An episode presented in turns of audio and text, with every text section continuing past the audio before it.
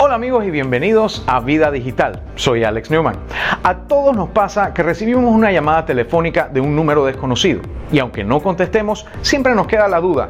¿Quién habrá sido quien nos llamó? Para bien o para mal, el Internet cuenta con muchas herramientas que podemos utilizar para averiguar esta información.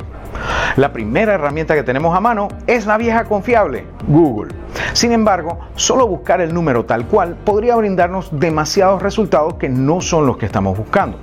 La mejor forma puede ser buscando el número de teléfono y el nombre de país o el código de país junto al número de teléfono, por decir más 507-6441-2121 o decir 6441-2121 Panamá.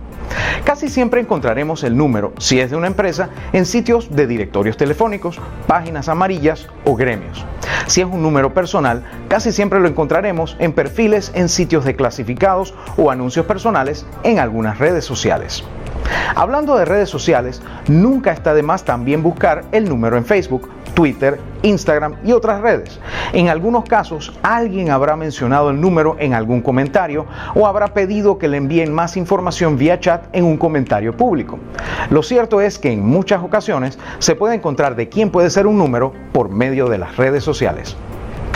Muchos sitios web dicen especializarse en búsqueda de nombres a partir de números de teléfono. La mayoría te darán información pública, por ejemplo, de qué proveedor de celular es un teléfono y de qué país, pero no te darán información completa si no pagas un cargo. En la mayoría de los casos, incluso pagando el cargo, la información que te brindan es falsa, incompleta o en muchos casos desactualizada. Afortunadamente hay una aplicación llamada Truecaller disponible para Android y iPhone que permite buscar e incluso reportar y bloquear números desconocidos de forma manual y automática. Aunque la aplicación es gratuita, va a pedir acceso a tu directorio telefónico para poder compararlo con su base de datos y mejorar su exactitud. Si esto no te agrada, puedes abrir una cuenta separada de Gmail sin contactos y conectarla con la aplicación.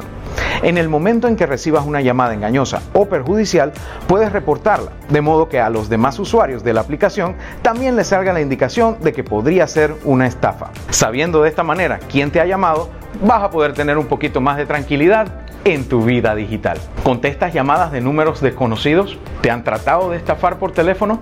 Cuéntanos en nuestras redes sociales arroba vida digital y también déjanos saber qué tema te gustaría que tocáramos en una próxima entrega.